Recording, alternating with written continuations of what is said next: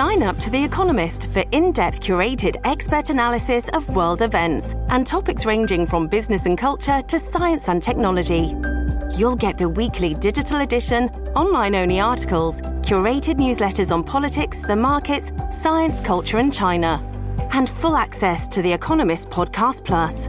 The Economist is independent journalism for independent thinking. Go to economist.com and get your first month free. This episode is brought to you by Shopify. Whether you're selling a little or a lot, Shopify helps you do your thing, however you cha-ching. From the launch your online shop stage, all the way to the we just hit a million orders stage. No matter what stage you're in, Shopify's there to help you grow. Sign up for a $1 per month trial period at shopify.com slash special offer, all lowercase. That's shopify.com slash special offer. Hi, this is Megan Cloherty, investigative reporter for WTOP News. If you like top news from WTOP, we think you'll love our new podcast called The DMV Download, where we take a more in depth look at the biggest local stories of the day happening in our area. We hope you check it out. From Kansas this week, we'll talk to Washington Post live anchor Leigh Ann Caldwell at 710. Big day on Wall Street. The Dow picked up 416, the NASDAQ up 2.5%, the S&P gained 64. The Nationals getting whacked by the New York Mets at seven o'clock. Protecting travel for abortion. I'm going to sign this executive order right now. Congresswoman dies when a vehicle hit the representative's car head on. In flood ravaged eastern Kentucky. Biggest concern for today and tomorrow is the weather. This is the CBS World News Roundup Late Edition. I'm Jennifer Keiper in Chicago. President Biden has signed an executive order designed to allow federal help for women who travel across state lines to obtain abortions. CBS's Stephen Portnoy. The president says the executive order is aimed at loosening rules in the Medicaid program. To allow them to provide reproductive health care for women who live in states where where where abortions were are, are, being banned. Critics say the move risks running afoul of the Hyde Amendment, the long-standing prohibition on federal funding of abortion. White House Press Secretary Karine Jean-Pierre insists the Hyde Amendment is law, and we're going to we're going to follow that law. She says the specific details of what Medicaid would pay for have yet to be worked out. Stephen Portnoy, CBS News, the White House. Kansas voters uphold the right to abortion, rejecting a measure that would have changed the state constitution to allow the GOP controlled state legislature to restrict or ban the procedure. CBS's Caitlin Huey Burns. This is an issue that very much animates voters, and that's something that Democrats were looking for some data points heading into the midterm elections, how they could galvanize their supporters. But it also shows that this is something that can attract independent voters and also maybe some Republican voters. An Indiana congresswoman has died in a car crash. CBS's Linda Kenyon reports. Flags are flying at half staff at the U.S. Capitol building following news that Indiana Republican Congresswoman Jackie Walorski died in an accident in northern Indiana. The Elkhart County Sheriff's Office says two staff members who were in the vehicle with Walorski were also killed. So was the driver of the other car. Authorities say Walorski's vehicle was hit head on when the other car crossed the center line on a state highway. Walorski, who represented Indiana's 2nd Congressional District, was 58. Linda Kenyon, CBS News, Washington. The National Weather Service confirms roughly 14 to 16 inches of rain fell in a four day period in some areas of eastern Kentucky, causing deadly flooding. Governor Andy Beshear says 37 people have died. The cleanup has been tough with the heat and humidity. And now Beshear says We're tracking the possibility for additional thunderstorms on Thursday. Though right now, I don't think that there is um, an expectation that that would be severe rain, but we are always concerned. The U.S. Senate overwhelmingly votes to add Sweden and Finland into NATO in a rebuke to Russia and its invasion of Ukraine. On Wall Street, the Dow closed up 416 points. NASDAQ jumped 319. Now this. This hour's newscast is presented by Rocket Mortgage. When you need cash out of your home and a simple way to get it, Rocket can. It is 7.03 here on WTOP, Wednesday evening, August 3rd, 2022. 88 degrees at the wharf in D.C., gradually dropping to the 70s.